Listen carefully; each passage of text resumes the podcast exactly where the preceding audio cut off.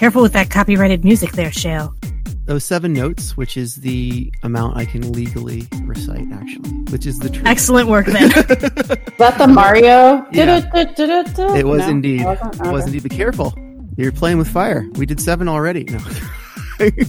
okay, okay. So each speaker will have two minutes to speak on each topic. If you'd like to respond, oh, you see, I'm reading the first part again.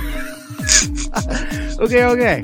Um, welcome to the Yang Gang Roundtable, an ongoing discussion of poverty, UBI, and electoral politics. It is Sunday, March 15th, 2020. I am your host, Shale, and joining me are five universal basic income advocates for an informal discussion. If you would each introduce yourselves in your own name, just say your name and your Twitter handle. I will start with you and go down the room. Ariel, My name is Ariel, and my Twitter handle is Ariel's underscore Armada. Elizabeth, Elizabeth at Unicorn36902. Faye, I am Faye Koo, and my Twitter handle is at Palestine Math. thank you, and our guest Heidi Browns. My name's Heidi Briones, and my Twitter handle is Heidi Brio. That's okay. it's okay. Uh, it's totally fine. Um, Heidi Briones. I might have to go with like a Heidi B or something. I don't know. But uh, my my Twitter handle is Heidi Briones, and you can also search for me Heidi for Oregon if that's easier for you. And uh, just please, very quickly, tell us about Heidi for Oregon, about your Sorry, account. I didn't. Yeah, sorry. Um, could you repeat that? It cut out for me. for Oh yeah, sorry. And um, if you could tell us about your campaign quickly. Of course, I'm running to be the new representative in Oregon's first district uh, for the U.S. representative spot. I'm running currently a primary against the incumbent, and everything's going pretty well. So, pretty exciting stuff. Thank you, and we are very glad to have you. Um, Mea, Hi, I'm Mea. My Twitter handle is Mea Songbird, at Mea Songbird, no spaces, uh, M E A. thank you, Mea. All right, speakers, you have the floor. Uh, Heidi, um, d- do you- do you get in contact with your other UBI caucus members uh, uh, and and have like meetings and things like that? Uh, we don't have meetings. We have a group chat on Twitter, and I've talked to some of them in person, and I've met some of them in person. If they happen to be in Oregon, there's Blair Reynolds, um, who's just over here, and we meet up. Uh, I've, I've talked to them, you know, one on one and things like that, and personal conversations, mostly just online uh, for now. But no, we don't have uh, formal meetings. It'd be great if we could. Uh, I believe it'd be very difficult for us since most of us are running races um, and on completely different time zones and everything else. But it's definitely a good idea, and we do want to do that type of thing as soon as we can work it out. I, because I, I just thought it would be an awesome idea if as a you know you as UBI advocates because UBI has now especially with this virus going on has taken on a life of its own and now like I think that that's awesome. And we can really really push for this thing as hard as we can right now. But to be effective I just think like if we're as organized as possible and we're planning and we're you know getting feedback of like how our efforts are going is informing the public and moving the public i think that this case is now as strong as it's ever been that's all i have to say Yeah, I, I think um, it's actually been an interesting argument for the timing of Yang's suspension and being on CNN because over the last week or so, while we've been talking about an emergency UBI, I've also seen a lot of the. Like, we were talking about CNN influencing him, but it seems he's had a really big influence on them. A lot of their talking heads have been out talking about an emergency UBI as a good solution to the problems Geraldo we are Rivera. currently facing, which is beautiful to see. yes, uh, I, yes. we we fucking need it. Yes, uh, you you know what? Geraldo Rivera, Rivera, who is a staunch Republican, was just on Fox talking about it, and there was some lady in a green shirt going like, "How do we pay for it? How do we pay for it?" And then Geraldo just goes like, "We we we printed all that money. Yeah, Give it to the banks." Like, yeah. After this, just- after this last week, I never want to hear the question, "How will we pay for it again?" Because just hey, I snapped my fingers and a trillion dollars are going to be a drop in the bucket of stocks. the the wool the wool has been uh, taken from our eyes of this you know thing, and now that their money voodoo whatever tactics Money work- voodoo. right Money because- voodoo, indeed. Right yeah their their their money voodoo no they they tried to do the the old 2008 thing now and it didn't make a, a bit of difference. It it just slumped right back to where it was before. So it's like all of a sudden the money appeared then it disappeared. So you can't you can't tell me Well- that you don't know where it is. Heidi, um, do you need any donations? Do you have a, a a a website that you would like us to go to if we want to donate to your campaign?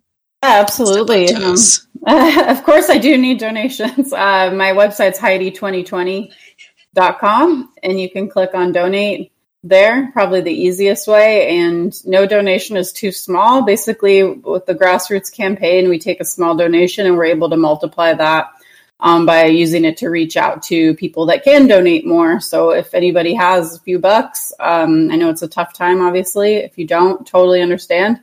Um, but if you can share it with somebody that does, we are actually able to use that money and multiply it and reach out to larger donors. That's what we're doing right now is actually buying um, the ability to reach out to them through um, how it works. So five dollars can easily turn into five hundred. Um, God, this system is that. ridiculous. Yeah, it's well, money's not real, you guys. So like that's like, like it's all Yes, it's a just- human concept. yeah, it's all just the value that we put into it, and that's why that 1.5 trillion Exactly. just disappeared. We're Um, all because- using monopoly yeah. money and pretending it's real money. Yeah. Yeah, it's Mhm. Facebook. There is no It's- such thing. Crazy thing is right when the they problem, actually yeah. give it, when they give that money to very large corporations, the idea is that those corporations will use it to maybe pay their employees and things like that. Well, but I- that is not what's going to happen. And so, like you can tell already, because Jeff Bezos uh, is is allowing Whole Foods to to suggest to their employees, yeah, that they should like maybe just share their vacation with people who need it. And if you don't need your vacation right now or your your you know sick days, give it to someone else who does. And everybody's looking at them like, "Excuse me." Well, and, and well, I you're going to think- have the employees do it. I think that's a problem with how we like it, it- it's something I, I said on something Bernie said. If if the government was if we were getting a UBI that was substantial to meet our needs, I wouldn't and I don't think most people would feel the need to pressure corporations to take care of their employees like their yes people Like they're their I- own I- I children? I- yeah like i don't think that should be it shouldn't be on the place that i work to make sure that when i'm not there i'm taken care of. If that's going to be on anybody it should be the overseeing national body that i pay a bunch of money mm-hmm. to every year. On a different note, Walmart having food drives where its own employees are the people expected to bring in the food to d- redistribute to their employees is a little bit of a problem too. right. That is. Well- i don't Well, i don't think that's the same it- thing, that's repeating itself problem. I don't everywhere. think that would exist The- if we were getting a U- the, the ubi that we're owed let me say that I, I just have to agree with the Republicans. Socialism is wrong, and especially it's wrong when we have socialism for corporations. That's wrong, right? You know, so so th- th- there is a way to frame this thing in a in a very capitalistic American way. If we just call it what it is, it's basically just uh, privatizing the gains and socializing the losses. Wouldn't it be nice? Well, we know why. We know why the the politicians want to give it to these corporations because they foresee that their donations from these corporations will be a problem and that they're going to get angry calls, you know, from the corporate Mhm. heads who have their actual cell phone numbers, right? Right. Like we don't have their cell phone numbers, so they don't care. We're just going to march in the street and they'll send some riot police to come and send us back, you know? Well, even if we even if we did have their personal numbers, our problem is we either need help or we die. So they have the option of we just wait until they can't get in contact with us anymore. But and, and, Mm. and again, I think I don't I don't think that should be on the company's backs. I I think that should if it's going to be on a back, it should be on the government that we are paying to protect our rights. They should be Well, I- actually doing that. if we are I agree because healthcare shouldn't be on their backs either. It yeah, shouldn't. It's Well, that I mean- only happened because they were trying to provide more incentives for people to work for them, and we codified that shit into law instead of saying, "Hey, the government could help with this as well." It's Well, I, I, I mean they are they are public servants, so if they're not serving us, then I think what the fuck be, is the point? they, they they should be fired. I mean, we are paying them, and they're not doing their jobs, so they go away, and that's why we have people like Heidi, so she can probably do a better job than they do. Putting Heidi back on the spot for a moment while we got her, uh, I did ask a little bit earlier, and I wanted to make sure that we get it in there. What was your conversation with Andrew Yang like when you got a chance to talk to him about how UBI would affect LGBTQ issues?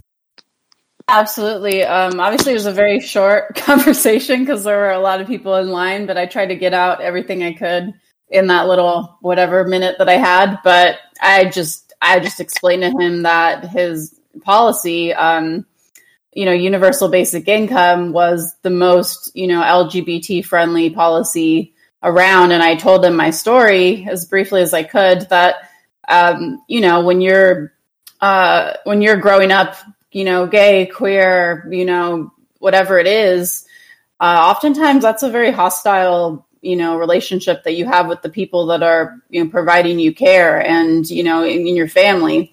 Um, and, you know, if I, when I was growing up, would have known, wow, when I turn 18, I'll get a thousand dollars a month. Like I can go and, you know, live with a few of my gay friends and we can, you know, be ourselves and feel free and know that we can, you know live our lives and and I, I I broke that down very briefly and then I also told him about the more recent story of me and my wife and how you know we announced that we were going to get married um, that we were engaged. And uh, I know for a fact that if I would have been marrying a man it would have been a way different conversation and people would have been like you know lining up to help us out and you know when's the wedding and how can I send you gifts and all these things. And we did not have that response from either side of our family and we had to pay for everything on our own um, you know people very close to us in our family never sent us a gift or like anything like that and we're two women so women you know make less money than men do and when you put two of them together it's not necessarily like it's it's still an advantage to have a partner and all but it's still like it's twice as difficult um, you know, to be in a lesbian marriage in my viewpoint. And I was explaining that to him that it would put $24,000 into every single gay marriage. And you can't just support gay marriage and pass the law and then be like, great, have fun trying to survive. And we'll just pretend that you don't have struggles um, economically now. And that there, you know, there isn't still discrimination and that you aren't still like in, you know, just because you can do something doesn't mean you're supported. So I broke that down to him in a much more succinct way. And he was very, um, you know, empathetic and was like, that's so terrible. Like, I'm so sorry. Like, you know that you go you're going through that and you know i definitely want to help um and you know i i kind of lightened the mood and had him be like you know I, that's why i want you to write i love lesbians in my book just to kind of lighten it and he started laughing and he's like i do love lesbians and I'm like and i'm like i know you do That's a really like, cute story. yeah, yeah. And then he wrote it in my book with a smiley face. I took a picture of me and my wife, and then he remembered us as we were leaving. He was like, "Hey!" Like he was walking out. He's like, "Oh, the beautiful newlyweds! Like, congratulations, you guys!" And like gave us a hug, and then walked out. And I was just like, "Oh, that man, we don't we don't deserve that man. He's he's such a good guy."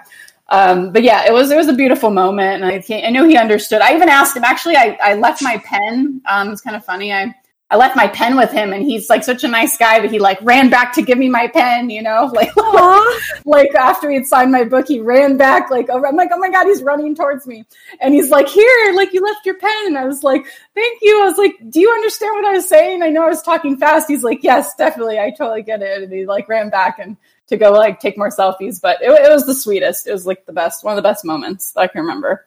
He just seems like such a genuinely wonderful human. It's it, it it's my vote was very easy to swing for him because honestly, my entire plan for 2020 was to write in Joe Rogan entirely based on the fact that I also think he is a genuinely wonderful human. So just getting that same vibe out of Yang, plus all of his wonderful ideas that actually seem like they'll make forward progress for us in our lives. It's like, yeah, you've got my vote in forever. Like Until there's any better option, and I don't think they're like I can't imagine what a better option would even look like. I mean, we why should we even care that he's suspended? I mean, we we got the humanity forward thing going, and we're we're just we're we're strong. I think stronger because I think the suspension of the campaign has like freed us up to kind of make like a thousand mini campaigns. Yeah, it freed us from focusing entirely on the presidential race and getting this there because that's how you get things done. And it was like, okay, no, we have to focus more broadly on helping. Right. So all we of can us support people like the Heidi. entire country. Exactly. Right. Yeah, exactly. And then I think Heidi, like maybe what you can do is like go like you know who like your local council members and city leaders are? Just uh, you know, try and see like, hey, what's going on over there? How how can I get them involved or aware and stuff like that? And then it'll just spread. Well, You know- that's something we all can be doing. Yeah. Like, all- all there's a us. very real case for like find Yeah. your local meetings of your Mhm. town's government, of your county Mhm. government, and attend those Well- meetings whenever possible. Unfortunately, okay, I was advocating that months ago and all the way through until just now coronavirus. So Yes. I don't think meeting people is for the perfect time right now. In That is fact. I was going to say our next big thing is that there's going to be a um, convention coming up for Democrats, at least. I'm pretty sure Republicans are having their conventions too. And during these conventions are when we can pass resolutions. And um, a lot of people are writing resolutions with their Yang gangs or wherever you know wherever they are. Um, I think maybe more more submissions is a good idea, just as a show of power. But Yeah. it could. I don't know if it also means we're not wise. So, so, but um, I did. I did also kind of just want to talk about the convention quick because I know we were talking about um, how we all were under the impression that Yang would be waiting to endorse somebody until the democratic process had played out, presumably after the convention had decided the candidate. And that is something I've thought about because I live in Wisconsin, um, where the convention is, for better or worse, taking place this year. And I know a concern I have going into it is that division, like physically being present, because uh, there has been a fair bit of when talk is that convention? in is that in June? I think it's either April Or or, April. June. It's right at the beginning of summer. Um, So my know think it would Texas have to be state convention. we we have my- our primary in April, which I think is just before the convention. So in in Texas, we have a state convention that's happening in uh, a week from now, March twenty first, or something like that. And that's what I was talking about, actually, like not the national convention, but Oh. the individual state conventions. And during that state convention is when the first resolution stage has, right? So you need to be passing things through uh, to your state conventions. And um, hopefully everybody finds out how to do it in your state. If you're in Texas and you want to know, um, I guess you can Twitter ping me or something, and um, I'll send you the information. Uh, but we're we want to write at least the UBI resolution from each uh, state, yeah, and we also want maybe a few more. What about things Mhm. like um, the gross national uh, happiness that's been turned into the American scorecard? You know, the basket of measurements that drives our decision making rather than using GDP. Um, I think there's a lot of good things that came out of the campaign that we need to write resolutions on, and everybody should go and do that. I I um okay so right not meet physically but at least okay then t- flood them with emails and phone calls and social media stuff and stuff like that. Okay don't not don't get like too too much but like make a make a compelling case like leave a message in a in in a way that uses a lot of logic and a lot of you know emotion and write emails and that Well, there's sort a specific format for this resolution, and I'm not that good at it, but I've seen like a sample, for example. And if you need a sample to, I can send you the one I have. And what you do is you say where. Okay, it looks a lot like the House resolution that uh, that Tulsi did.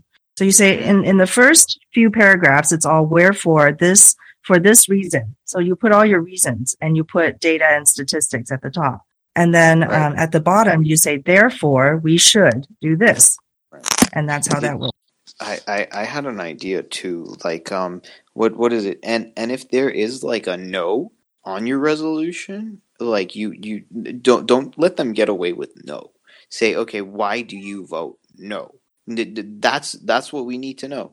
That and and and like a lot of times, like more conservative leaning people say that, oh, well, the facts don't care about your feelings.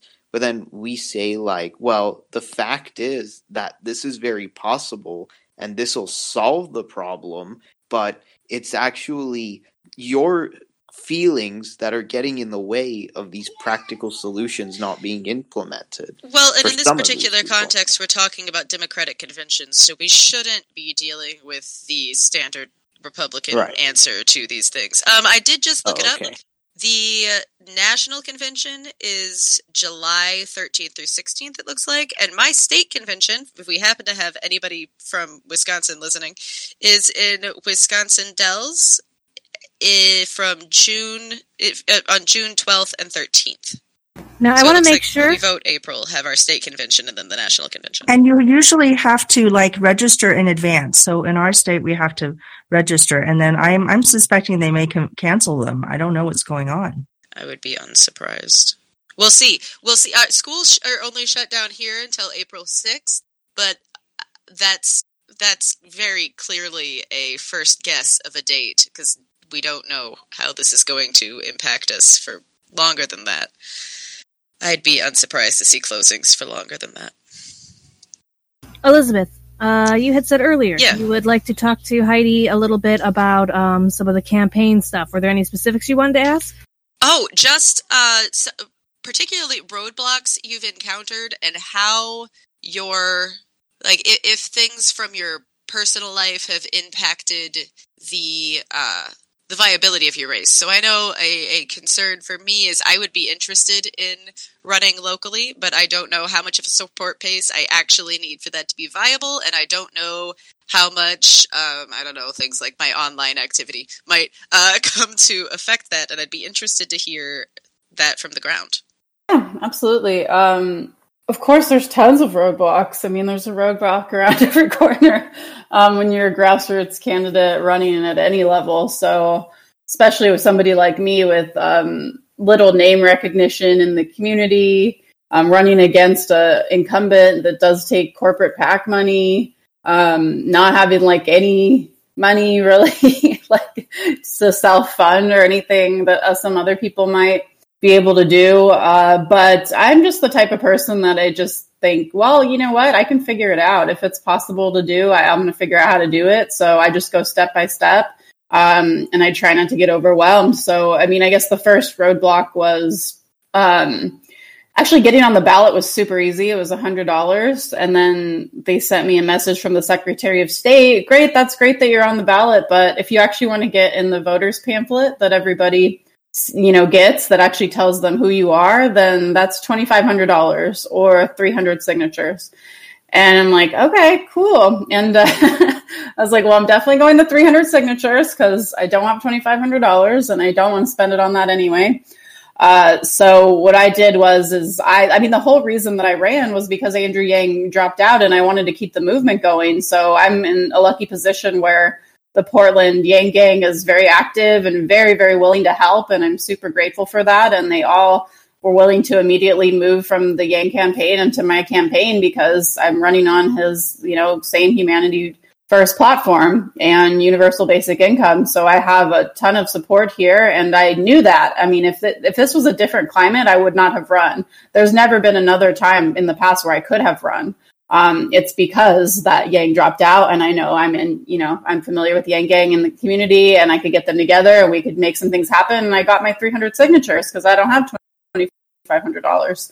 Um, so uh, that that's like the first roadblock. Second one was like getting a bank account for some reason was incredibly difficult. Couldn't even figure out how to get somebody to give me a bank account. I would walk in, and some people wouldn't take me seriously period just because I'm a woman, I guess, and I look kind of young. Um, it's like something that does happen in my life in general. So um, that might be just my own, um, you know, thoughts about it. But I, I just thought it was it was difficult for me to actually get um, a banker to take me I seriously. Actually, Well, I actually heard from, um, I think it's, um, well, I won't say the name, but someone else who's running as a representative on UBI who said that um, because of the incumbent already having had a bank account at some other banks, he wasn't allowed to get bank accounts there for some reason.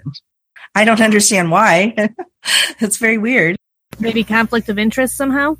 I think um, Heidi, why don't you um, notate all of this, put it into some kind of like journal or case study, so you know when Hmm. when somebody else decides to run or decides to do these things, they'll know what to expect, so they can preempt all of you know all this stuff. I think that's a great idea. Yeah, what a Absolutely. great Um, idea. I absolutely would like to write it in a in some kind of a book, like maybe a a, a shorter format ebook or something like that. I'm not sure, but um, I could put together Right. something like that for Let- sure. Um, that's let's definitely UBI caucus would probably help you. the code you know like we we- this, this is the power that we can have as as s- sometimes we just think we're individual citizens but if we crack the code to how all of this stuff works there's nothing stopping us from like it, it like yang took every single approach he could first he went as a as a citizen to washington to tell them about the problems they they were they had the Scooby Doo like thing, like who, and then and so he he ran and he got really far. And then and then when he, he suspended his campaign, he went the nonprofit way. And not only did he start the nonprofit, he became somebody on CNN. So we just have to keep punching at this thing until it finally cracks, you know? And there's so many Yeah. avenues and so many ways and we can be very creative and have a lot of ingenuity and you like this this is going to be awesome, you know? Got to take Well, down that Ariel. I like your idea so much. I'm going to go to the UBI caucus later on the Discord server and ask them to actually start a project to gather up the information from people who say, "Oh, these are the these are the problems that we've encountered," and to write like rotes. I think that would be a really great um, Yeah. project. And if we have like professional writers, right, kind of, uh, or people who are who are willing to give that time, they can you know collect the information so Heidi can continue doing her stuff that she's really busy with. this is the power of individuals with ideas coming together. Doesn't matter what our labels and our titles are. Do, do you do you not see this? It it it's just so powerful, and it's it's just our minds and our mouths, and already we've come up with all these things. Heidi, were you um, done telling us about your um, your run and the issues that you faced so far? Um, yeah, I mean that's that's that's the definitely the the first things that have come up. Um, there's there's tons of other roadblocks and issues, of course. Like I said, a lot of it just has to do with being a grassroots candidate running against an incumbent, so which basically comes down to money and fundraising. Um, and getting that together. And I also work a full time job, so that's like a major roadblock. Is Wow! I, wow! I actually, yeah, I, I work full time and I have to somehow keep my job, you know, just in case because, you know, that's, that's how it goes. Um, and I'm trying to keep them happy and trying to work my campaign. And I've had to hire, um, you know, I hired a campaign manager, which he's great. Like Michael's awesome, but I still have to manage him. You know, it's not like I have to, I can just be like, okay, go do whatever you want. Like I, I have to like tell him, you know, give him some direction. And, um, so that takes time. And then I have people contacting me where it's like a conversation that I need to have immediately. And I work in an inbound call center. So I'm like, cool, I need to have this conversation immediately with somebody important that could help me. And I just have to go into break really quick and hope it doesn't go over 15 minutes so I don't uh, get written up or get in trouble. Um, so it's like, it's the definition of stressful um, is trying to do all this. And then now you have coronavirus on top of it. So that's just like affecting everybody, which brings down the morale and the ability to do the in person grassroots fundraising that is necessary, which face to face i'm very good at i'm you know i have a good conversion rate i have great conversations if i'm able to get to somebody face to face but that's going to become increasingly difficult and it already is being you know becoming increasingly difficult to get that one-on-one facetime because that's just not possible right now so there, there's so many things going on So it sounds like you've basically taken on three extra part time jobs with very diverse needs. exactly. Yeah, exactly. It's sort of. That I mean, sounds about yeah. right. What a way to describe that. Well, and I I think you kind of touched on. I think one of the problems we've just had generally with this movement is so many of the people that support it are supporting it because we need it. And we need it because we don't have money. And unfortunately, getting things done in this country Mm, chicken frequently requires money. chicken. Yeah, that's the um, Probably in every country. Yes, But uh, I have fair. another question for Heidi then, if she's done talking about that part. I wanted to know, I have, um, I know of several people, all right, who are running for office or maybe, you know, uh, even incumbents, who knows. Uh, but we're talking about people who are politicians that are, you know, basically friendly to UBI. They basically believe that at some point in the future, we will need I, if not right this minute, you know, for the emergency but they just won't come out and say it. Now, what do you think? I mean, is there is there some benefit to having to being the UBI candidate, or is it just all like difficult?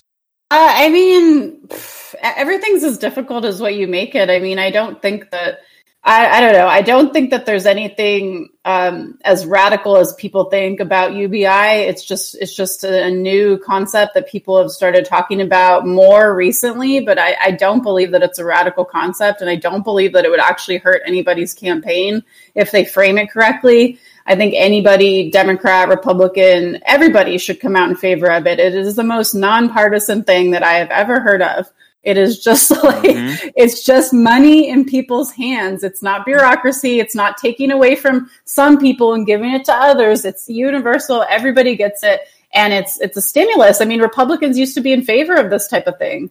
So I honestly don't get it. Like I don't see how it could hurt um, anybody's message if they frame it correctly, and it can be framed to anybody's demographic in the right way. And if you want to propose a different way to fund it or a different way to to set it up, then I think that that's great. Um, I don't think that the UBI thing really hurts anybody if they if they know how to frame it. So you've never like knocked on a door and had somebody come up and told them, "Hey, I'd like to give you a thousand dollars a month," and had them be like, "How dare you!" Uh, I haven't. I had one of my volunteers. who, uh, I actually had You'd one of my be volunteers surprised. though, who um, she's a Lyft driver, and she was trying to canvas for me in her lifts, and then um, I reached out to her. I'm like, "Yeah, how's it going? Were you actually able to get me signatures, like like in your Lyft rides?" And she's like, "Actually, the first time I tried, the guy was against UBI, and he reported me." And I was like, "Oh my god, okay, well, don't ever do that again. I don't want you, I don't want you to get in trouble." Um, so that was that was pretty shocking to me. Um, of course, there's going to be some people that are against it. I guess for whatever reason, it's completely bizarre to me. A gig Um, worker. Of too. course, well, a gig I- worker it's- it's- against UBI. What? in No, the- no, no. no, she was no, in the a Lyft. Yeah, the Oh, passenger. I was confused. So I go. no, sorry, the passenger. Well, She's a I Lyft think- driver. Yeah.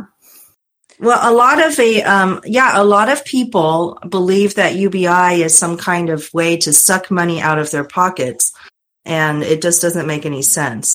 Right. It's Or- just or ridiculous. Yeah. people- or or or they're like, "Oh, I take great pride in working." Nobody said quit your job. Like, Well, what's frustrating is we're getting that argument from both sides, mhm, which shouldn't be happening. mhm, like- mhm. I, I know I'm not the only person in Yang Gang who experienced that post that initial hesitation when talking to somebody about UBI. Most of my struggles were with people that were to the left of me.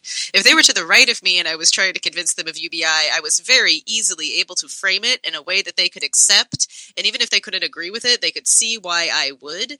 But a lot of the times when I was talking to someone to the left of me, I couldn't even reach that same place. That's and I don't I don't understand why Unbelievable. that's happening. Well, I think it's because they feel emotionally entitled to your support and they feel betrayed and they can't even think clearly. They just feel like you're a Democrat. How can you not? I don't know.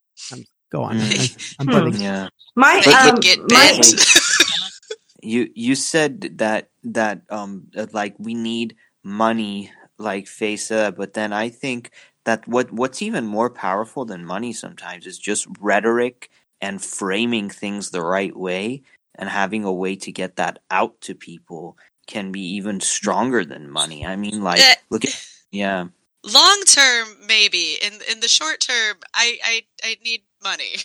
Mm. like Yeah, no, money would have no, a more powerful impact on my Right, life. I, in- I think you mean people's lives. improving things politically. I- when you're talking I about mean any kind of project management, you have two things. Either you have a lot of time to do something and not a lot of money, or you have a lot of money to do something and that can decrease your timetable. And that's something that I actually learned while doing project management with my game art and design classes. But you need one or the other, and if you want something to happen fast, you do have to have money to accelerate the but rate look of at send that message out. Bloomberg, uh, Bloomberg spent like a horrendous amount of money, enough to give everybody in the country a million dollars. And That is not he- how much he spent. That math was horrible. oh, that math. Okay, yeah. So, so then he he more than a million or less. No, it was like 10. Way, way less. He he Oh. spent what five hundred million. That The would give comparison was a bag of M&Ms. million people a Oh. dollar. Oh, Like, okay. yeah. Wow. Yeah, yeah. Okay. It would have been more if he had gone all the way to November. So his pledge was for the Right. entire Yeah. season. Right, right. So, so, and all he won was American Samoa. So, money, uh, d- d- like it becomes, it becomes redundant after a certain, you know, threshold. Unless Well, you have I- a message. More- The, the Yeah, point is I- have a his- message more than anything else. His message was Trump bad, and we've been hearing Trump bad for four years. And there's nothing about Trump bad that distinguished him from Right. anyone else running. So it didn't work because he wasn't offering a new product with all that money. He was offering a shoddy repackaging of the same product Mhm, we've been mhm. swallowing this whole time. hmm In the case So where you're I trying to actually- market something. Go ahead, Faye. I've been talking Um, too much. That, that's okay. Um, so for I wanted to get back to the idea of getting our actual, you know, getting candidates to declare for the things that they actually believe in. Now the thing is, I know that there's also now a Republican running on UBI in the UBI caucus, and his name is Dan Larson. He's running out in Montana now. Do you have any Republicans in your area that are running with the UBI yet, Heidi? Uh, no, I do not. Uh, not that I'm aware of, at least. Um, I haven't heard from that, but I did get invited to go on the um, Young Republicans podcast, which I'm still working out a time to get on there with them. But um, I'm pretty excited about that. I'm, I'm interested to see if I can bring on some of the young Republicans of Oregon onto the UBI concept, even if they disagree with me on pretty much everything else. I really don't care. Um, so uh, that could reach. Well, yeah, because this is a transformative. Yeah, this is a transformative and very uniting policy. I mean, and we don't know what the country is going to be like if we were ever to actually pass it. So many things would change. It, it really is. Um, my so my family broke really hard when Bernie dropped in 2016, and one of my siblings went straight toward white nationalism. And the Ooh. last time, yeah, I know, boy, some of the arguments I've had with that one. Um, but we can like talk policy, uh, and he he wasn't a supporter of Yang, but what he saw him as was a threat to because he can actually solve the problems that are happening. And he didn't agree with his solutions entirely but like UBI was one that he did agree with. It was one he said he would have liked to see Trump adopt. And you know we're in a drunk timeline where there's a slim chance that's about to happen. So i mean maybe. I wonder if one of the uniting, okay, if if UBI is a uniter for young people, is It, are you for bringing sure in it is. people in your for sure, it is campaign? Um, uh, the, think the it thing is. because I think that the millennial generation has been hit the hardest. We we, we just came out of uh, studying like right when the recession was going on, and that wasn't wasn't cool. It's like telling someone like, uh, "Hey, do you do you want to breathe oxygen?" And they're like, "No, um." I, I lean this way as my political party, so I don't need to breathe air. I can just I like, prefer lead. right. Exactly. I prefer letter. I, I prefer to drown. Like, get that air away from me. I don't need to breathe it. Like, who? Like, no one. It doesn't matter what label you have. I think that we have some toxic narratives in our rural communities, especially where we have a lot of football and church and um, not much of anything else. Like your social life is pretty much um, you work all week, then you maybe have one day to do chores, and then sat- to go to church. Or you know, some people go on Well- Saturday or, or Friday. But with with him in particular what what kind of happened was um if anyone's heard of my town, Baraboo, Wisconsin, they've they've heard of it because a year ago we made national news for a group of high school students doing a picture and they were apparently asked to do a very enthusiastic wave and thought it would be funny for some of them to start doing um, the Nazi salute. And when that got taken nationally, Oh, it was no. taken as this super racist town full of white nationalists and white supremacists and just a bunch of Nazis. And the kids in our school went, well, if they're going to call us that anyway, we might as well actually look into the thing. And it oh was no. it was horrible to watch because like it was these high schoolers who were not radical being radicalized by the national narrative about them. And Oh, that's it- so terrible. I remember when that happened. I kept my nose out of it for a very specific reason because I think we're very judgmental of our children, even though we shouldn't. we be. really are and it really was just this this photographer being like okay big wave home and some of the boys being like hey this kind of looks like a salute that might be funny. And like half of them did it and months down the line someone else was like yeah hey but that wasn't cool. And it became this whole national stink that wasn't actually about the nuances of what happened. It was just hey look at these nazis. Aren't they terrible people? We should ban them from everything. And it had the effect of actually radicalizing some of these kids. I mean, my son likes to do a lot of dark humor. He's 14 and he thinks it's just the best thing in the world to run around making fun of those sort of things. And he means it in a completely sarcastic or ironic way. But if it was taken out of context, he would be taken down in our current society. Yeah, Well, Right. in that's their just case- right back to cancel culture because we have so many, you know, so many people, not just young people. We've got the older people who don't know how to internet. And I've already had to do several like live stream things to like kind of try to save people from just making silly mistakes, you know, that they don't know, they don't understand the, you know, how to use, they don't have netiquette because they didn't grow up in our digital environment. But you see some people like they any kind of publicity is uh, like good publicity to them, but it's like, oh well, like at least when I'm doing something, no matter whether even if it's like people think it's terrible, at least I'm being noticed. So that would Yeah. explain why the kids They're- were feeling. there were definitely some of the kids that like my brother was that was a sentiment he was expressing was they wanted to try to turn that into national attention for what they saw as the flaws of the arguments of the it was man when someone's been pushed to that they come up with some because they, they just end up like group thinking these arguments that make no sense outside of the context they're used to having them it's mind boggling What I'd like to Okay. see is I would like to see the big city people coming out to the rural areas and mixing it up more. So, for example, in our rural area, we're ge- generally older and we're generally poorer and we, but yet we're the ones that are expected to always go into the big city for the social gatherings, right? And we're not doing that anymore right now because of coronavirus. But, but like if you want to see a show, it's going to be in the big city. It never comes out to you because you don't have a stadium. If you want to go uh, to a convention. It's never going to happen in your small town. The politicians never show up in our small towns. So it feels like we're very, we feel very neglected and unloved. And so honestly, un- I feel yeah. like, um, Go ahead. I'm sorry. Definitely go, Heidi. Um, I just We've I only just got you that so that's like long. an- yeah, that's just another huge reason for universal policies like universal basic income, for example, and universal health care. I think that policy does affect these things, and we try to pretend it doesn't. But if we have more unifying policies, and we see it in other countries where they do, you don't have this type of thing. People are a lot more forgiving and a lot more willing to be like, hey, we're all part of this. And then to speak to your rural issue, if everybody had a universal basic income, people would be going more to these rural areas. Like somebody who's an artist, like maybe would would would have a concert there because everybody has the money now to pay for a ticket.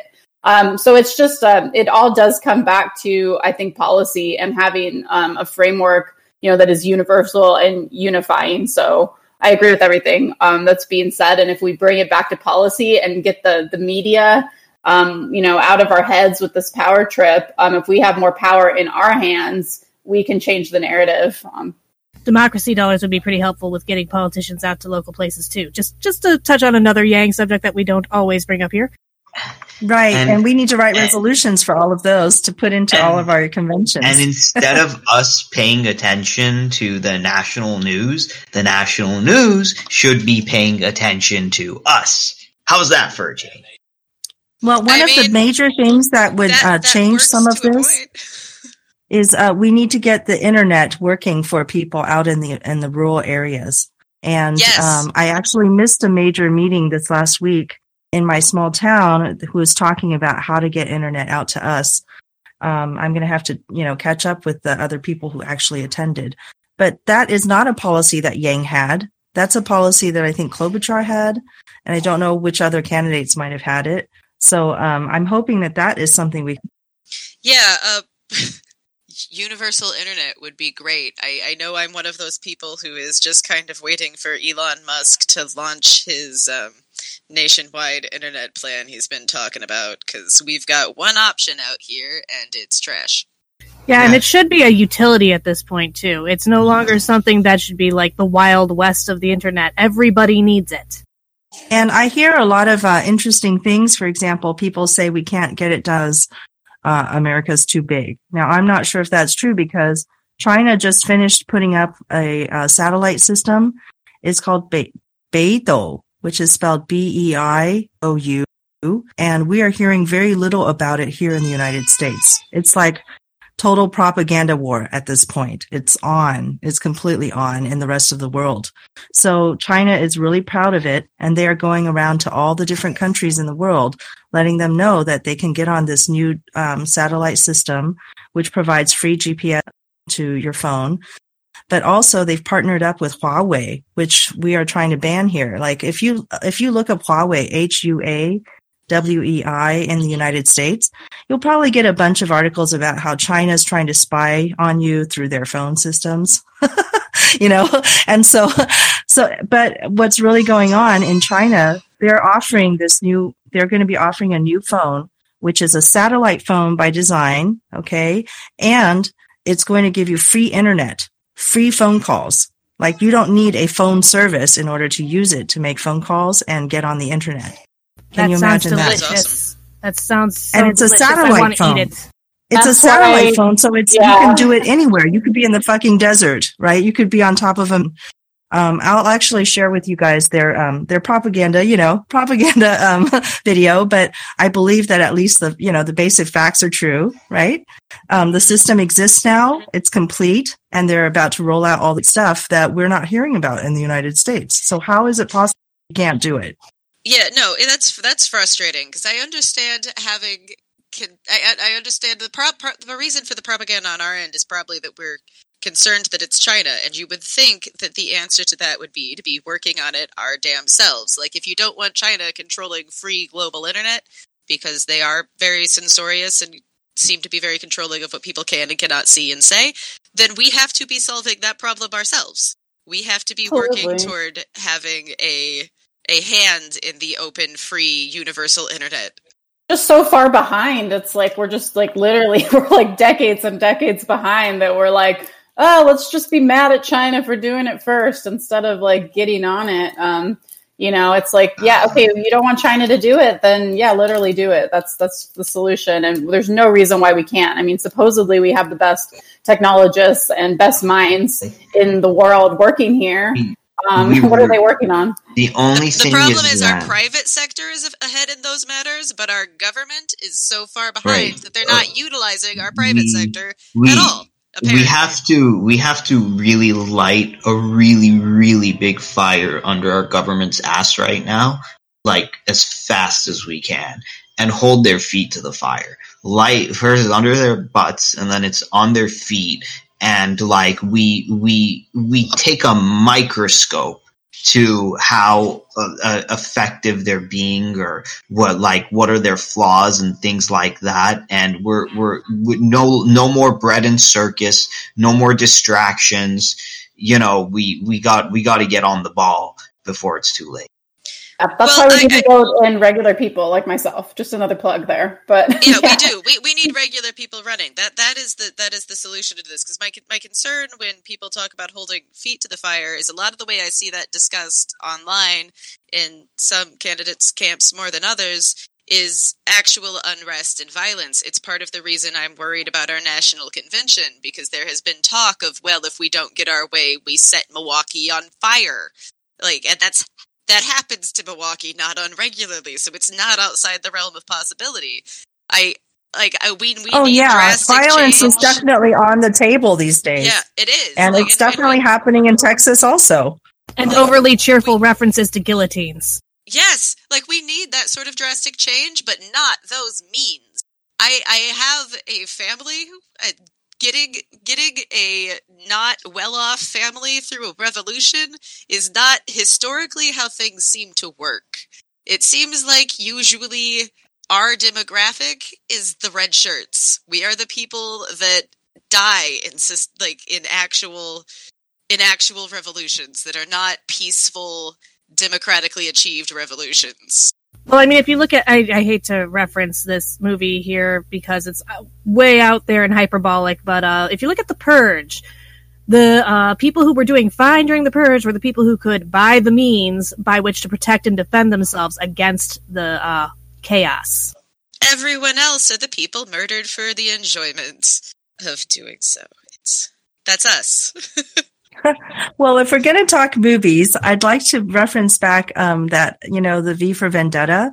There was that great um, story within the story of where of um, the lesbian couple, the one uh, you know when she was when Evey was thrown into jail. Mhm. Did you ever watch that movie, Heidi? Yes. Oh, absolutely. So- That's definitely one of my favorite movies of all time for many reasons. But yes, but I really loved how it was connected uh, deeply to the the idea of freedom and how freedom is really about being able to make your own choices, regardless of what your family and all these other people are trying to um, trying to do. You know, and and freedom is so much more than just not being incarcerated, because freedom is about having enough money and means to have a, a decent life. Right. And freedom of speech. If you think about it, it, it, it- you, you, if, but if you say something and it sticks onto your reputation and it messes up your prospects for being employed and making money, that's not true freedom of speech because the, the money acts as something that can shut you up. It's like, okay, say what you want, but then we'll we'll take away all the oxygen in the room. But sure, you're not you're not like killing the person, but you're suffocating them. You know. Yeah, that is that is Well, a very real and problem and I with think that the great thing about the um, uh, understanding that freedom is connected to money and all of these other things, and of course your health, is that basically if you have to depend on another person or on a corporation or on somebody else other than the you know the the federal government, then that means you're not free. Your your is only given to you because you have a wealthy husband, or because you have you know parent, or because you have and like the freedom should be something given um, over by the aegis of the entire government. The government should be that to you, not your job, not your. absolutely. Going back to what Elizabeth was saying earlier, yeah, I agree. Both of you are right there. Yeah, absolutely. There. And and don't forget that, that there are a lot of con- conspiracy people out there that are like, why the government? There are all these like rich families and like people like that. No, that that that's why we make the government us. well, this uh, this is it is us. It is we the people, not them the oligarchs. and Let's that's, and remember that's that. the difference between a UBI and like asking for like a broadening of the general safety net. I'm not asking for the government to make decisions for me with this. I would like them to do, as Andrew said, the one thing they are good at and send me a check. I don't need them to make any decisions beyond that. I would just like a check, and I can make my own decisions, pass or fail, with that money. If I succeed, great. If I fail, that's on me at that point because I was given the means to try to succeed Exactly. but th- like something about this brought up the uh, dignity of work argument with me the uh, that you you should find your dignity in your work and my my problem with that is if if we're a family which we are our our work is taking care of our family my work is keeping the house running and people fed his work is keeping our our our, our livelihood functional his job has nothing to do with that. That's something he has to do so he can do the actual work we need to do. A big part of the problem that I Right. think a lot of people have is that their job sucks all of all of the oxygen out of their personal room. I have no energy left to do my actual job because I have this non-job job that I have to do to do my real job. Right. That's um that's sort of the concept of uh, trading time for money, which is um, interesting because if you talk to, I, I, used to run in a lot of entrepreneurial, self-employed circles and go to those types of conferences, and the main goal of literally everybody was passive income. You know, everybody was like hustling well, and doing this and yada yada. It's like, why right. do they want passive income so that they can stop trading time for money? And they all wanted to work on something way cooler and bigger than what they were they were doing on with their time for money. And that that's the whole concept that everyone's striving for. And suddenly it's okay if somebody gets that if they're wealthy and they're rich if they have you know passive income but it's not okay for the poor to have passive income. Right. It's only okay if you're smarter than the person next to you and somehow does something that they don't know how to do and you get ahead right. of them. Right. the meritocracy. And it's like we need to destroy that concept that only people, you know, certain people are, are worth this and other people, well, just just struggle and just keep trying to trade time for money and somehow try to make that work, even though you know that it's impossible. Uh, it, it's, it's horrible there was a time when that kind of made sense when there were so many things that needed to be done to keep a society functioning and running that you need to keep people on task. But we're also moving into an age where labor is being um, driven out of our society. Like, it's not like we need 500 farmers out there doing that when we can send a fleet of robots to go do the same job. And we should be able to view that as the windfall that it should be. That should be the yes. greatest thing to happen to our species. We'd have the ability to replace manual labor.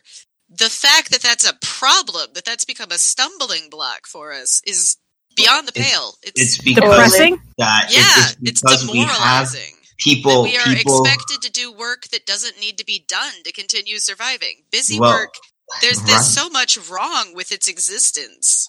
Right, and Just, and that that is directly related to the people who we have making the decisions for our society. And hence we are here with a person who's who gets it. And hopefully we can get them in and we can get we can we can just bring in the new blood because their bad decisions have bad consequences for our lives. So we replace those people with people who can make better ones Right, and that's what they they set up our constitution to be that way on purpose. You know, um, one roadblock that I didn't mention before was people telling me I don't have enough qualifications or experience or accomplishments um, to be running. And I'm like, interesting because the Constitution is set up so anybody who is a resident of a state, not even their district, can run to represent that state in any district. And I believe that that was on purpose. You know, it, it's so that somebody like me, let's say I, I lose in Oregon or whatever horrible, you know, the worst case scenario, I lose.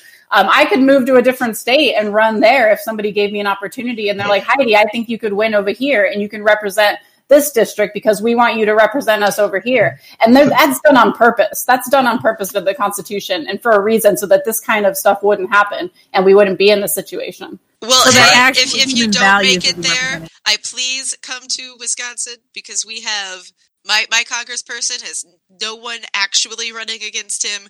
He has not put forward his opinion on UBI at all, which drives me crazy because he's a Democrat and like people are asking this, and I would like an answer on it. And there's there's no one to even primary him. so that's like that's well, definitely I actually want to say that I see. Yeah. What I wanted to say was, um, I think you're right that we designed our constitution to work that way, specifically because we believed that people, ordinary people, would would have better idea how to run their lives than somebody who says, "I am more educated and therefore I have more credentials than you," or "I have more experience because well, I've been a politician well, my well, whole life than you." Like, let me say, experience doesn't mean results. Who gives a damn about your experience if you're producing the worst results on the face of the earth? That's not experience. That's just time. That's just time being wasted.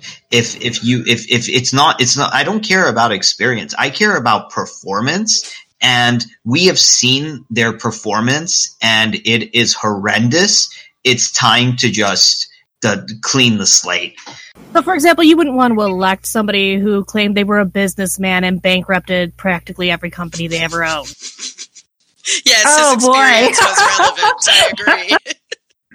nice dig at T. Why would we do that? I can't imagine that ever happening. Right. Yeah.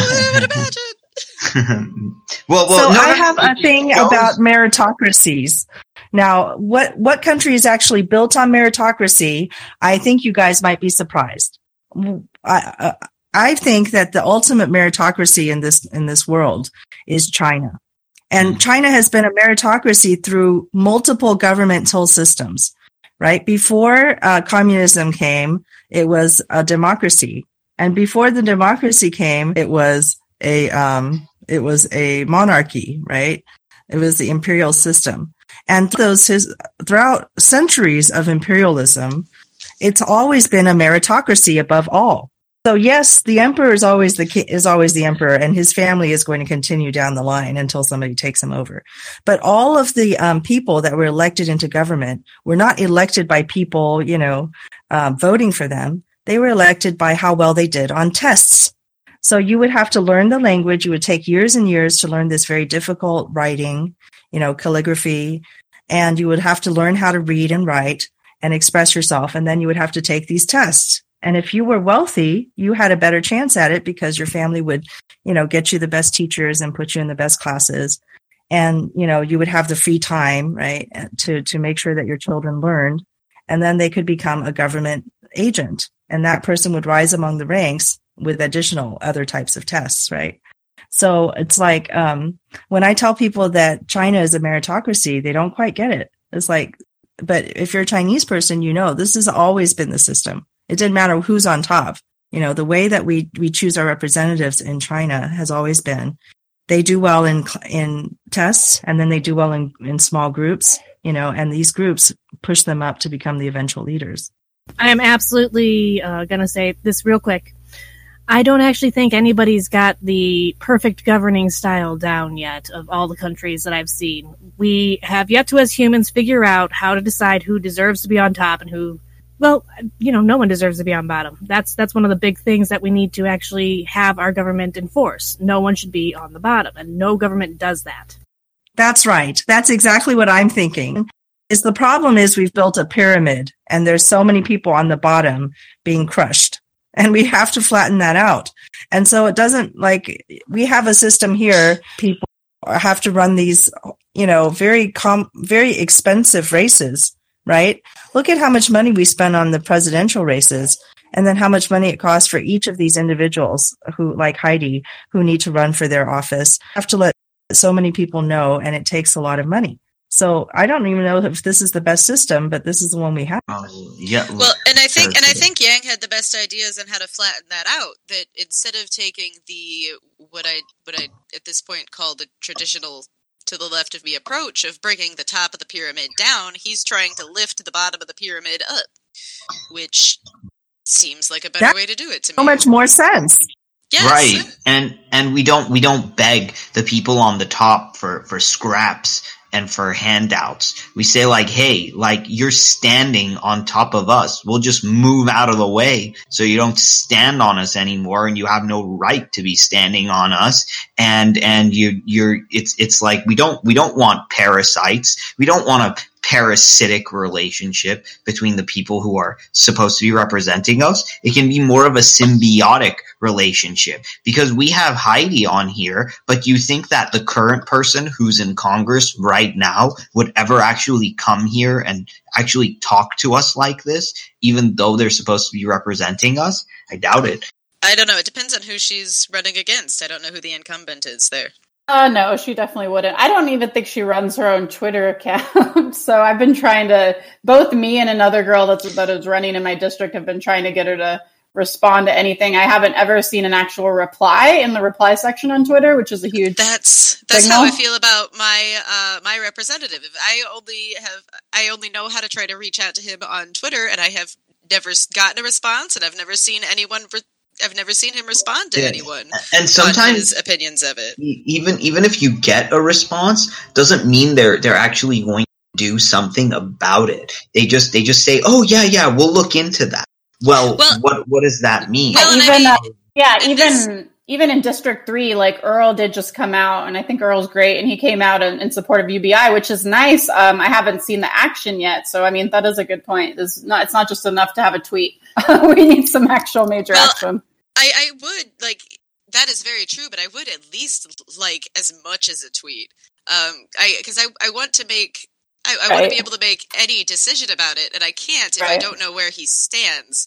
Like I know I know he supports Bernie and his policies, and that's as much as I know about where he stands on this because he hasn't said anything about how whether he would even support a bill on it. Got to realize most of these people are just coasting. I mean, it's such a cush job for most of them. I mean, they make like one hundred and seventy-four thousand a year. Um, they have a staff that does everything for them. I mean, I know I worked in Sacramento. The, the actual representatives, I would say a grand majority of them do very, very, very little, and they coast and they just think it's just like a nice, cushy job, and then they move into the private sector if they do whenever they leave um, and make even more money. So you know, it's just the, the setup is they don't do a whole lot. It's just have the reality. One of the things I'd like to suspect say, they don't even read some of those bills that they're to be voting on, and they just let their, you know, lobbyists or whoever tell them what they should vote.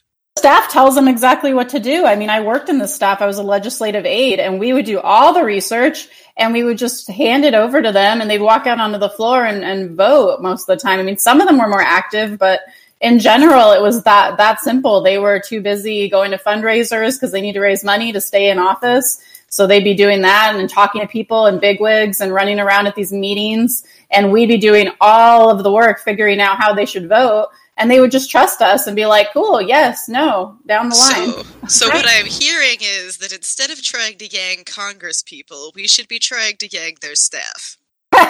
Oh, yeah, that would- shit! You finally got it. Yes, thing- find the staff. One thing I'd like to say before we have to go, Heidi, um, regarding your Twitter activity, uh, it really does help a lot. I go through a lot of the UBI caucus on a semi regular basis. I meant to do it daily, but uh, things have gotten kind of crazy. But it really helps a lot for people to understand who you are and where you're coming from when you are engaging with your own Twitter. I have noticed a huge difference between the kind of activity, say, you get or um, some of the other more active ones get compared to the people who are just like, yeah, I've got UBI in my uh, platform and I'm never going to talk about it again. Right. Yeah, no, it's very important for me to engage. I mean, in fact, it's crucial to my campaign. And I think that if I, I didn't have, you know, that and I wasn't doing that on my own, I wouldn't have the fundraising that I have. I wouldn't have the volunteers that I have. I wouldn't actually have a shot at all. So it's definitely not enough for me to have lip service because I don't have the self funding or the, you know, the, the resources that some of the other members may have. So it's crucial to me. And that's how I would be still as a representative because I don't want this job as a career. I want to get some stuff done and get the heck out and go live my life. Um, it's just, you know, I want to get the work done and I'll continue to be the exact same way um, when I'm a representative. That's you're great. building When that was kind of trust. That's, when that's was- what I'm trying to say there is you're building that kind of trust when you're interacting with people on Twitter regularly. They can get to know you through that, even if they don't get a chance to get to know you. the uh, few times I've talked to someone locally about like trying to feel out whether there'd even be a network for me to run, that was basically what I thought I'd run on. Was I'd like to get into office and then get out again as soon as possible because I really don't want to be there. I have no actual personal interest in being there. Just clearly someone needs to be there. Well, I mean, I think that it's it's important though to get there to do the job and to not see it as as a ticket for something else. And that's you know, I mean, you have so many people in there that are these multimillionaires from their careers in politics, and that's what they do. They're career politicians, and that's you know, they were a lawyer, made a bunch of money being a lawyer, used that money to fund you know their their run and then now just coast and it's their nice little cushy job. And that is not their job. Like like i'm sorry but that is not their job. That that is you know a complete waste of our taxpayer resources and they need to be doing something like they need to have an issue that they're running on. They need to get it done. And then they need to honestly get the heck out of there and they can go and be you know a multimillionaire because they're already they're that's what they are already. So uh, that, my my purpose is to get in there and get the work done similar to what andrew wanted to do. And you know i hope that uh, candidates like myself do have that that chance at all levels um, very local all the way up to the president. I hope that's the type of people that we start putting in there and we start you know electing people to do the work Now, I think if we were serious about our democracy, we would make it easier for people to learn about their candidates instead of making it so people have to spend, you know, hundreds of thousand dollars to, to, to put out ads and stuff like that. I mean, I feel like that alone is ca- creating the private ownership, um, uh, aspect of this of the government that you know it costs so much money to run for office. If we were serious about this we would have developed systems that would be owned by the government to you know to to be fair to all of the candidates and to give everybody a chance to be heard. Much like you were saying why does it cost $2500 in order to get yourself on that um, special voter form to even be heard? When the cost to print it is probably nowhere near that and it's also in the public's interest to get it funded outside of that.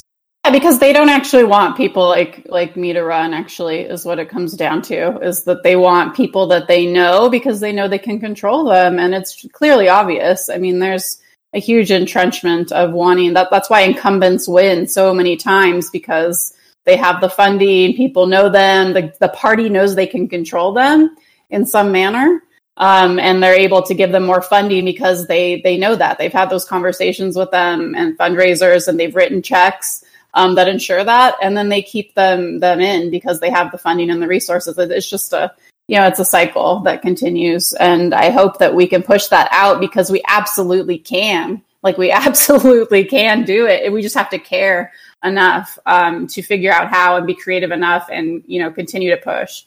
I do think that's if what somebody part of what makes UBI such a great issue is it brings such a wide variety of people in for a, a, relatively easily understandable policy that would help just such an enormous number of people that we, we really do have the numbers on our side if we can just reach out to everyone who would benefit from it. So the other problem of the the story of the meritocracy is that it justifies the pyramid where we are now it's telling people that, oh, if you were more responsible, if you didn't, you know, smoke or if you didn't do this, then you wouldn't be diabetic and then you wouldn't have this problem. And then you would be able to make all this money. You know, if you get an education, then you'll get the money. And it's not, um, but it's that can only, it can succeed one person at a time right but what we really need is to go after the regulations that that create the entire structure of our of our money system and people are are no i just i was just agreeing but but yes it's it's policy. I mean it definitely is policy. Like that person that's diabetic well maybe if they had universal health care and preventative care was you know talked to them about consistently and pushed upon them and that physician was rewarded um, based on how many people he prevented from getting diabetes then that would be a totally different situation. Or if we had a different education system I mean, I can tell you for a fact that if you look at my net worth and my bank account and my debts, uh, getting a college education doesn't guarantee, you know, a damn thing, to be honest. So, um, right. I have a college education also, and right now I'm living a poverty life. Yeah. Yeah, and I do, I do think the existence of the internet is really good for deconstructing that image of meritocracy because we're that person with diabetes is able to look up and go, well, yeah, then how come this person who has almost the same vices as me is doing so incredibly better? Like I, the mistakes I've made, I've I, I own them, but I'm also able to look at people who are doing better and go, okay, but they've made similar mistakes, but it didn't sink them because they're they were doing better than I was to begin with. Well, because society forgives you if you've got the money to be forgiven. Yeah. Well, well, it's kind of like um, what is it? You remember? I remember reading back in medieval times where like the church would give these indulgences. They they were literally called indulgences. It was like, oh, you pillaged, you raped, you hurt people well, just, you know, pay us this money and you'll be forgiven. And it's like, oh, you can't pay the money? Like you're going to a bad place. But literally, they called it indulgences and they just let people don't, pay their way out. You mean they sin. don't have them anymore? I thought they still have those.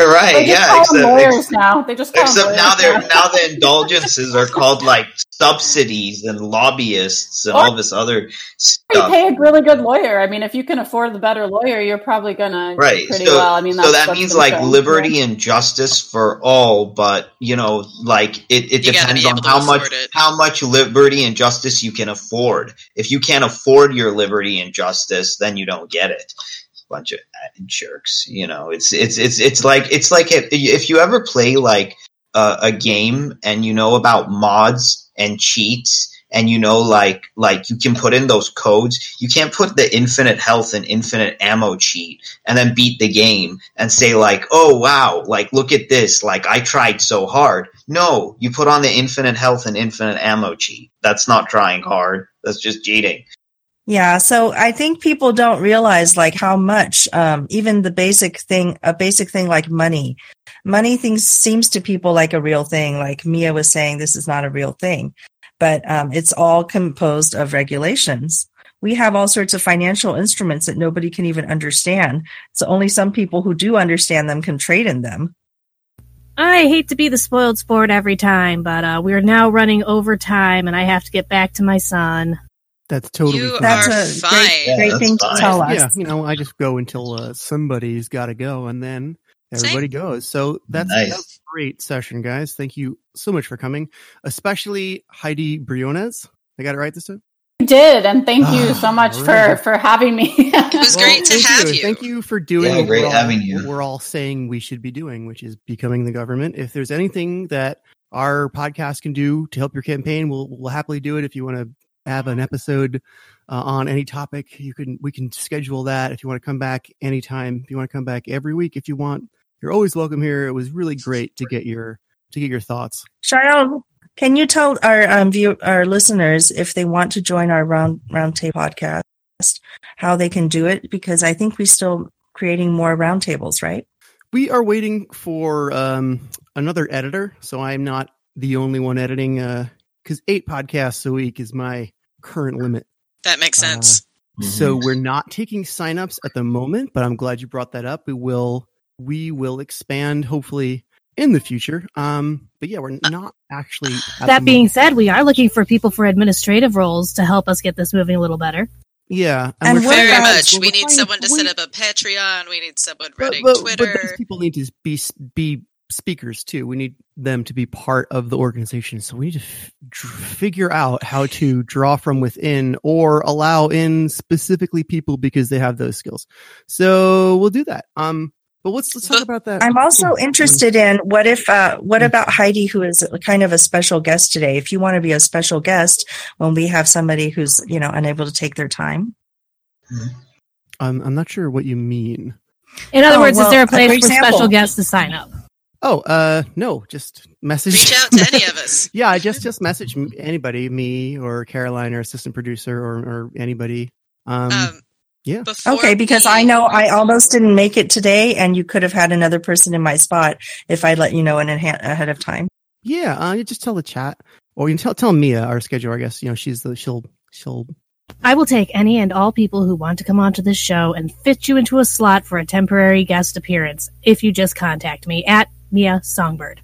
Perfect. Thank you. Um, before we hop, I want to touch back on what I thought was an important thing Faye brought up because it was kind of a call to action to find out about your state Democratic convention, to start working on proposals to for those conventions, to try to attend them, uh, to just generally get more involved at your local level. Thank you. All right, let's just each say our uh, Twitter handles one more time, so in case anybody's curious, they can follow us at the end of this episode. Starting with you, Ariel. Yeah, my name's Ariel. Um, I also have a YouTube page, Revolutionary Thinking, one word, and my Twitter handle is Ariel's underscore Armada. Uh, Elizabeth, my the name on Twitter is the Wandering Unicorn. It's the same on Twitch, and the actual tag is Unicorn0369. Hi, I'm Faye Koo, and I'm at Palestine Math. You can find me on Facebook as Faye Koo. My name's Heidi Briones, and you can find me on Twitter at Heidi Briones. Um, you can also search uh, Heidi for Oregon, and I should come up with a verified account, so you'll know it's me. I just did this five seconds ago, but I'll do it again. At Mea Songbird. DM me if you want to get a guest spot on the podcast, or you know, if you just want to talk. I'm I'm really open and accessible. And that's Mea M E A Songbird. And I am Shael Riley at Twitter, S H A E L R I L E Y. Thank you so much for spending time listening to us. I hope you listen to us again soon. I hope you enjoyed. I hope you learned something. Until next time, take care and take care of each other. All right. Uh Elizabeth. Be well. You gotta kick Craig out. It's gotta be you. Okay. Uh, and so Is that just the same thing, but instead of join, leave? Yes. Okay. Yeah. All right, thank you guys. I'm gonna hop off, but that was awesome. Yeah, anytime. Seriously, if Thank you, you, need help with, Heidi. with anything, if you need That was so audio nice engineering help, you. let me know. I can help with that. Yeah, that'd be that'd be great.